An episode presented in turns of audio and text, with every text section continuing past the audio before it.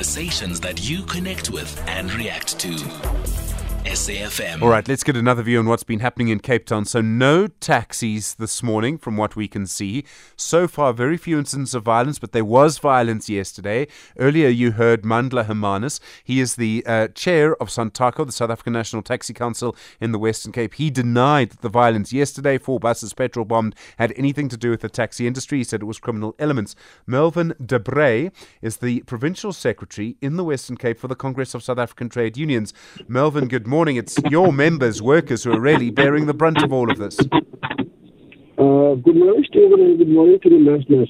Yeah, and it's COSATU, we are really concerned about the safety of our workers in our members because ultimately they have to perform a job because they need to look after their families, and we are concerned as COSATU, hence our response report that was uh, submitted yesterday, our statement.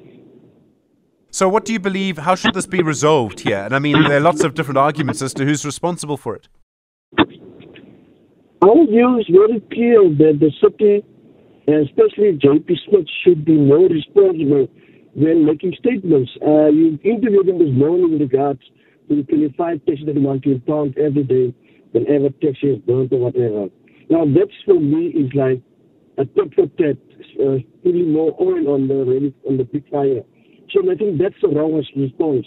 The city should be more uh, careful in the release statement because JP is out working each and every one in the province. And that's my concern. And we got a support from the mayor, which is really not a good thing because COSATU wants a peaceful solution to this whole impasse. He wants the party to go to the table and engage. But you can't engage when you have this kind of uh, a fracture between the parties. And I think we are really worried as. Um, SANTACO says, sorry, I don't know if I interrupted you, but SANTACO says the violence yesterday wasn't them. Do you believe them? I mean, who else would it be? At this stage, difficult to say well, who was the cause of, of the, the violence of yesterday because there was no uh, investigations done. So we think there's outcome of those, of those investigations. So I don't want to speculate who was the cause of those violence. All right, Malvern de Bruyn, thank you very much indeed, the Provincial Secretary for COSATU in the Western Cape.